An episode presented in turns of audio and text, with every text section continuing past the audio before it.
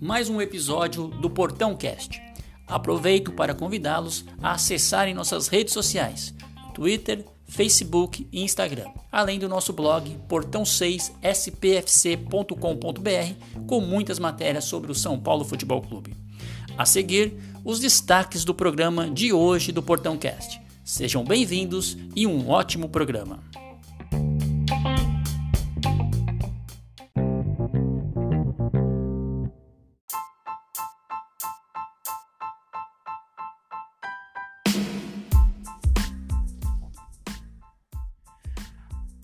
Torcida tricolor.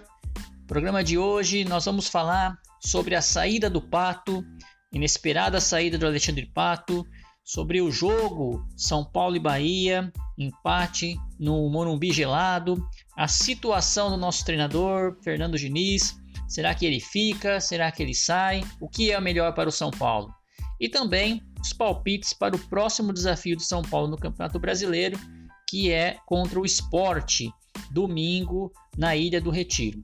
Eu sou Marcelo de Oliveira e o programa de hoje eu conto com a presença do meu amigo Félix e do João.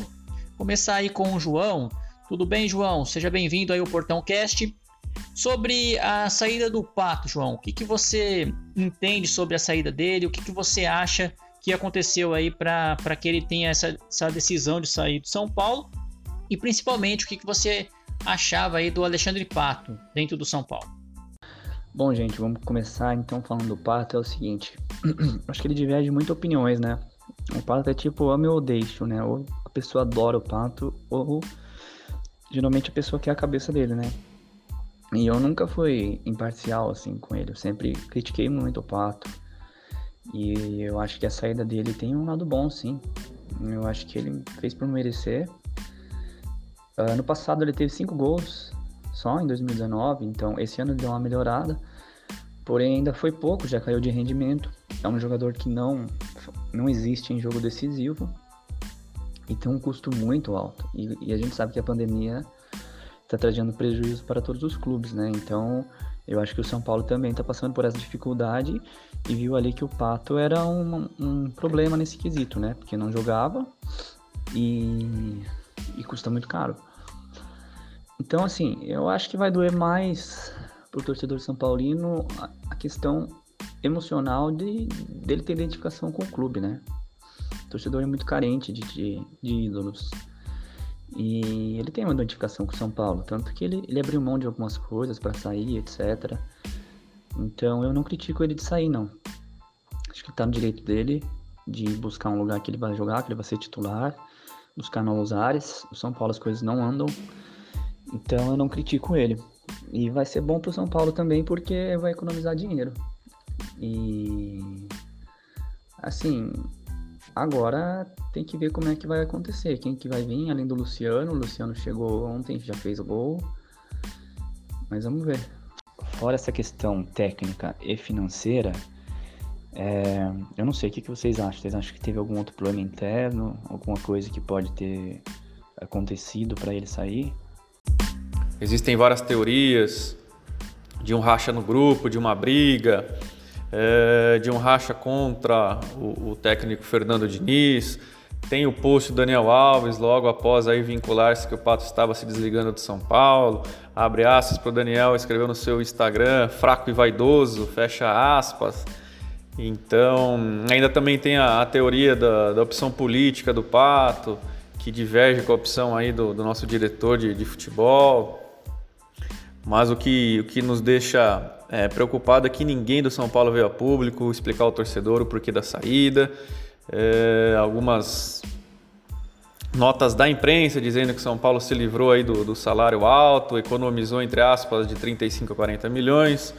O que temos é que o Pato é, nunca correspondeu. Lembro quando ele veio do Corinthians e não podia atuar, depois na sua volta, eu aqui que vos falo, ficava imaginando ah, agora o Pato contra o Corinthians vai ser endiabrado, vai meter um, dois, três gols, tudo que ele passou por lá, o, o, o ranço que ele tem daquele time e nos jogos contra o Corinthians ele sucumbiu, não aparecia, muito omisso, desligado, desconexo.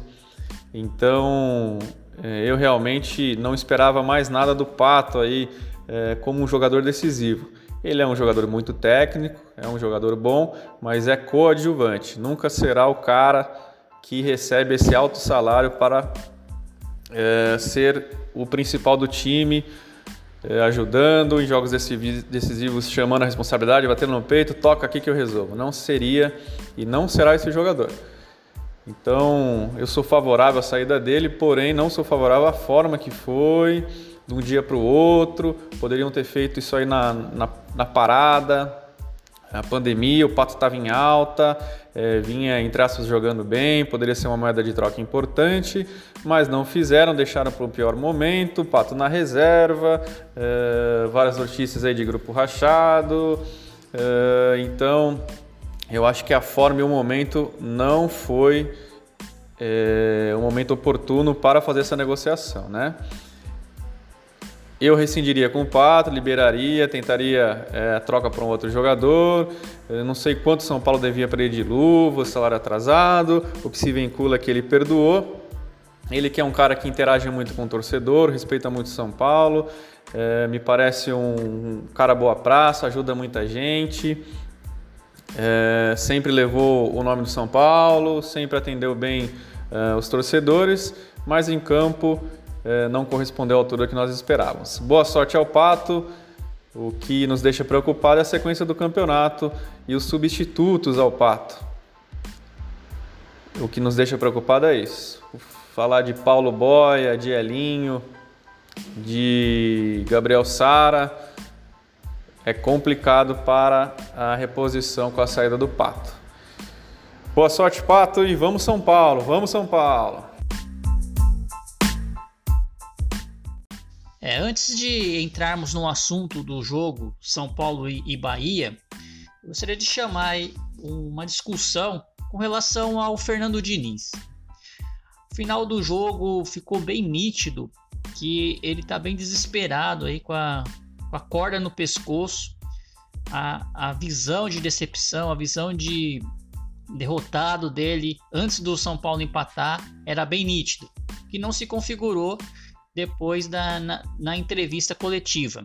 Tem o apoio aí do Raí, tem o apoio é, do Alexandre Pássaro, talvez do Leco, não sei, mas e dos jogadores também.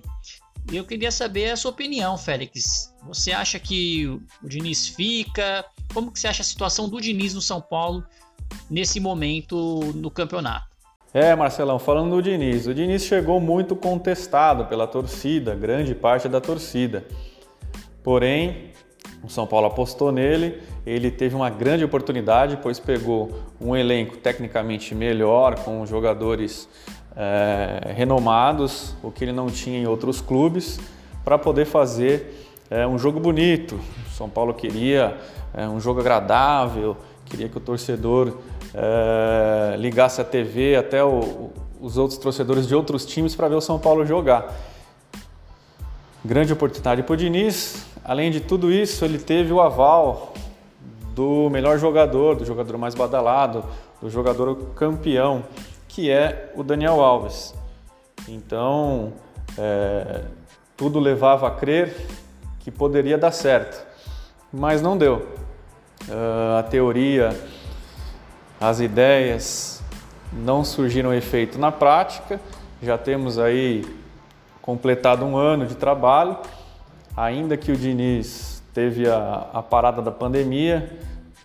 É, isso não é desculpa porque todos os outros os times também tiveram. O São Paulo vem demonstrando um futebol muito horroroso.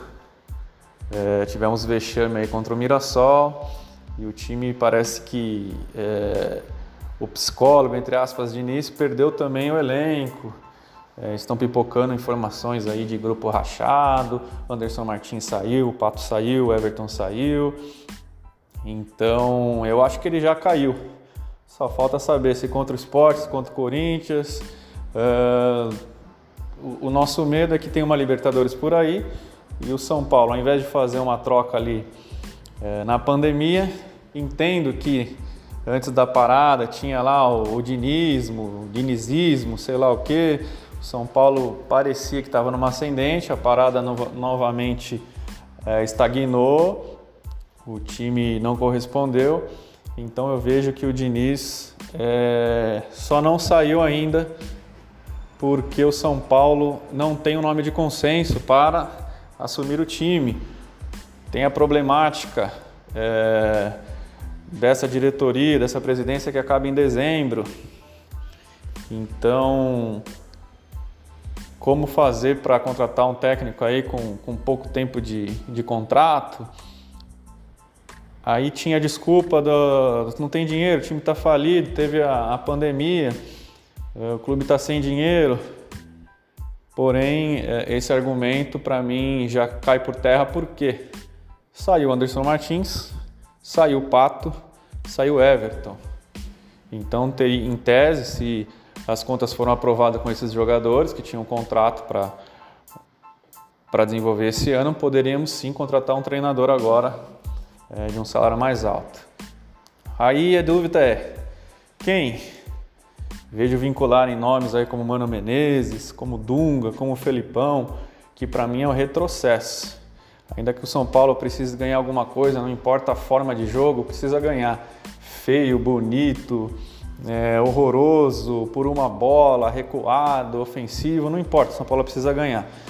Mas eu entendo que, que esses nomes aí é um retrocesso pelo que o futebol está tá demonstrando, né? Veja lá pelo pela Palmeiras com o Luxemburgo, Luxemburgo que é uma unanimidade no, nos boleiros, falando que ele é muito bom, é um estrategista. O Palmeiras está jogando é, um nível pior, até igual ao São Paulo, né? Então, eu acho que o São Paulo devia buscar aí na América do Sul e até mesmo fora é, da América lá para a Europa algum treinador de nome, de casca, que chegue e tenha é, o respaldo da torcida para conseguir desenvolver um trabalho. Se não for dessa forma, a gente lembra também sempre, sempre vai ser uma sombra aí o Rogério Ceni. Com o Lecker disse que não trabalha, a única forma dele vir é se, que eu acho impossível, o Leco renunciar, nomear ali um, um conselho, uma diretoria provisória até o final do mandato e deixar é, o clube sobre esse comando provisório até a eleição. E aí sim Rogério poderia vir. Mas o trabalho do Diniz foi decepcionante, como foi a chegada dele, o nome dele foi decepcionante na época. E o São Paulo, eu acredito que só não trocou porque não tem o um nome de consenso, talvez não tenha dinheiro em caixa é, e as opiniões divergem internamente quem seria o substituto. Aí o São Paulo prega a continuidade. Para mim isso é historinha para boi dormir, porque a continuidade com, com o Fernando Diniz, a gente está vendo que não existe uma evolução. O Cuca pediu para sair, não sei se o São Paulo forçou e, e ele deu é, essa desculpa que ele que quis sair, então não teve continuidade. O maior erro foi lá na época do Aguirre, com um time tecnicamente inferior ao que temos hoje, ele conseguiu liderar boa parte do campeonato. Começou a, a jogar mal, teve a saída do Militão, teve é, a lesão do Rojas, que atrapalhou bastante é, a forma de jogo do Aguirre. E ali, com 5, 6 jogos que o resultado não foi o esperado, não teve essa paciência, essa forma de pensar da, da continuação. E isso que era um treinador que tem um currículo muito melhor que o do Diniz, tem títulos, liderou o brasileiro há muito tempo e foi mandado embora. Na sequência veio o Jardine, vamos pregar continuidade. Foi eliminado na pré-Libertadores, São Paulo jogando mal, não teve esse pensamento de continuidade. Aí colocaram contrataram o Cuca, mas o Cuca estava doente, então colocaram o Mancini. Aí, em vez de deixar o Mancini com uma continuidade entre aspas até o final do Paulista, o Cuca voltou só para as finais. São Paulo não foi campeão.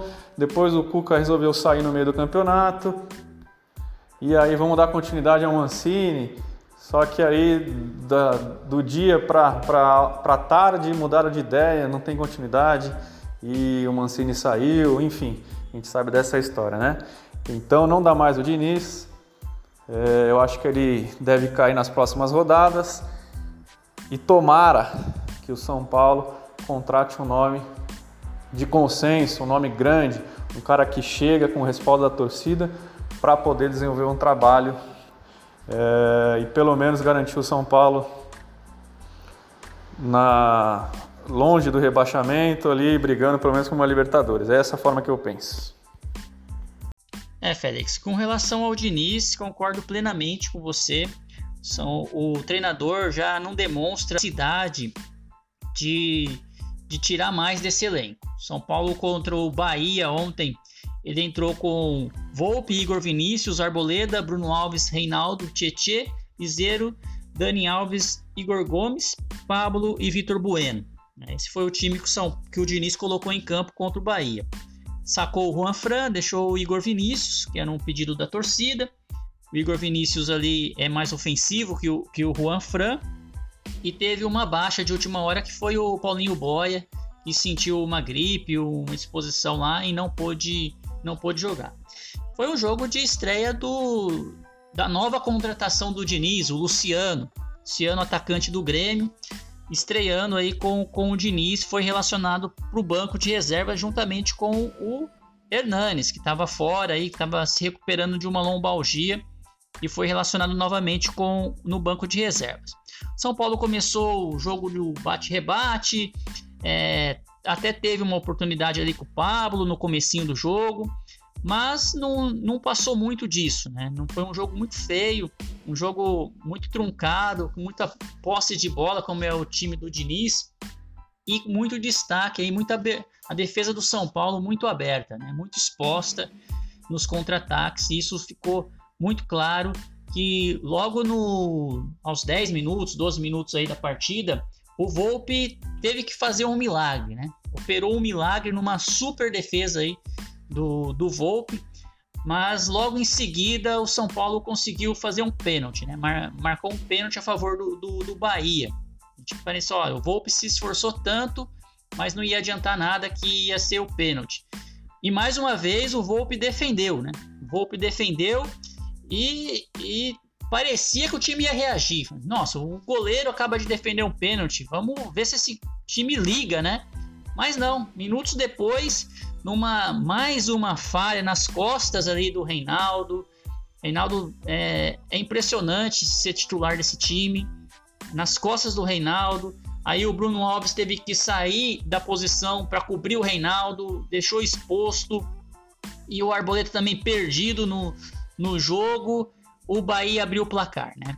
Bahia abriu o placar e daí foi dali para frente, sente desespero do São Paulo. São Paulo começou a se desorganizar, não tinha organização nenhuma, só o Reinaldo perdendo todas as bolas, é, Daniel Alves, enfim, um time muito ruim, nervoso. Igor Gomes desaparecido, mais um jogo que ele, que ele desapareceu. Né? O Pablo se esforçava ali, mas mostrou totalmente a desorganização do São Paulo. Então, muito ruim o primeiro tempo do São Paulo. Nossa esperança era que no segundo tempo o, o São Paulo viesse mais forte, reagisse no, no jogo. Afinal de contas, estava jogando em casa, tinha a obrigação de vencer. E por incrível que pareça, é um milagre aí que aconteceu já prevendo o desastre que ia acontecer, o, o Fernando Diniz fez uma substituição no intervalo, coisa que ele não costuma fazer. Então ele sacou o inútil Igor Gomes, que não servia para nada ali, estava ali só fazendo número, e colocou a estreia do, Luciano. Muito bom, gostei muito do, da estreia do Luciano.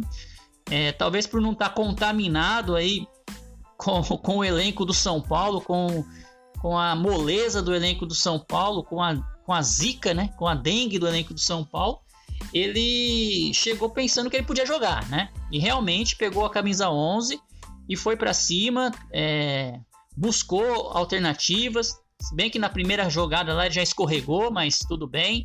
Talvez é o ânimo de, de estrear ali.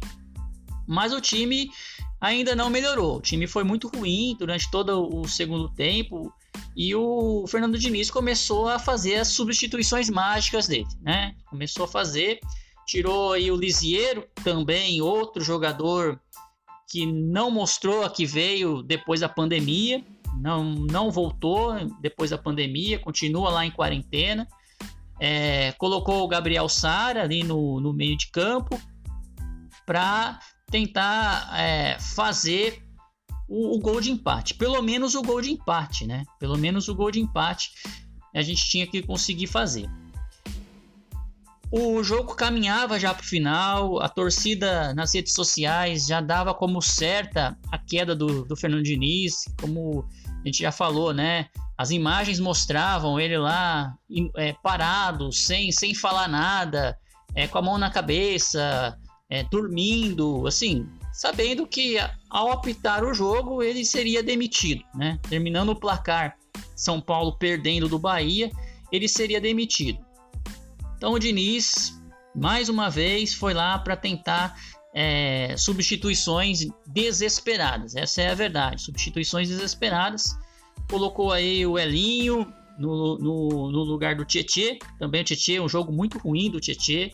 É, o Gonzalo Carneiro no lugar do Igor Vinícius, no, no que ele achava que o Carneiro ali ia fazer alguma coisa diferente. O Igor Vinícius ele também não foi muito bem no ataque e principalmente abriu muito a situação da defesa. Né? Então muitos criticam aí o Juan Fran, porque ele não é um cara que ataca, ele não é mesmo, mas pelo menos a defesa é ele é mais acertadinho com o Juan Fran. Não expõe tanto o Bruno Alves, não expõe tanto o Arboleda ali na, na defesa, né?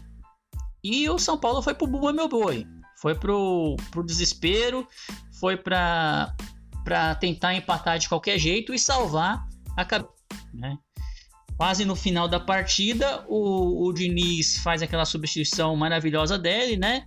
Ele tira o zagueiro, Bruno Alves, colocou o Léo, põe o Reinaldo de zagueiro. Eu não sei o que, que ele. O Reinaldo é um intocável naquele time, né?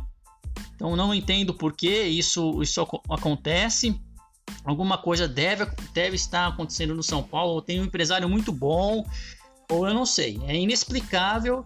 Ah, o Reinaldo não consegue fazer um cruzamento certo, não consegue dar um chute pro gol. Não... Ele tenta 800 chutes pro gol. Ele acerta um, ele ganha copo, ele ganha tudo King Naldo, apelido, né? Mas se você vê, na prática mesmo, a efetividade é muito baixa.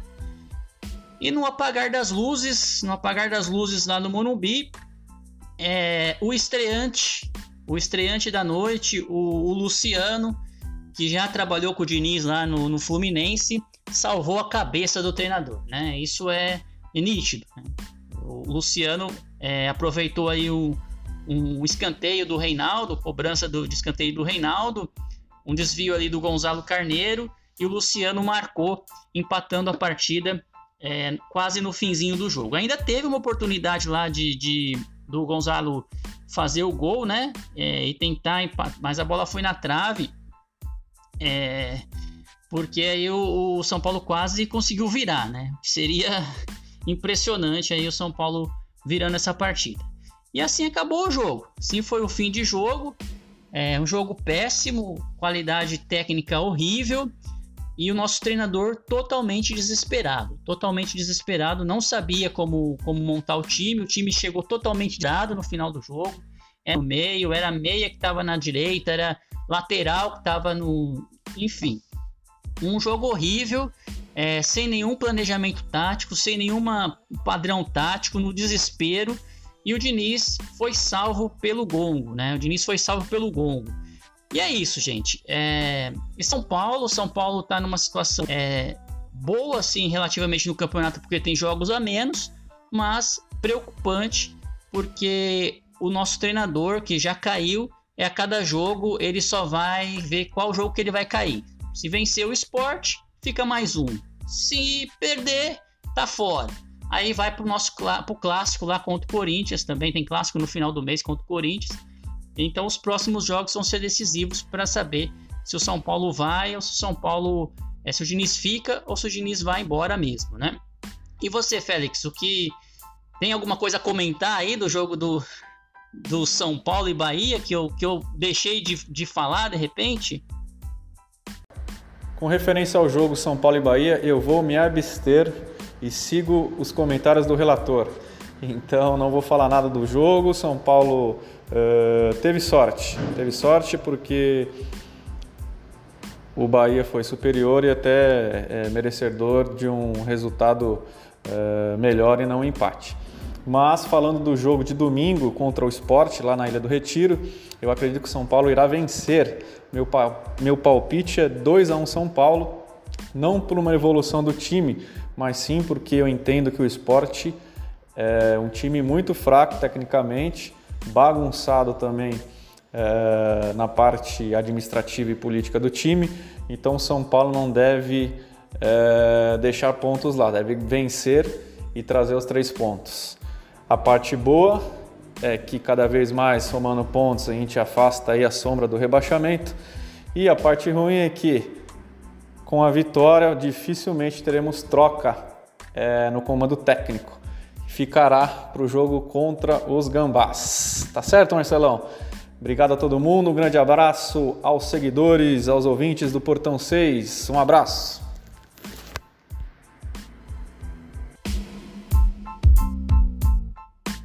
Não esqueça de assinar o Portão Cast no seu agregador de podcast. Se tiver críticas, elogios, sugestões do episódio de hoje, utilize nossas redes sociais no Twitter, Facebook e Instagram. Saudações tricolores e até o próximo episódio.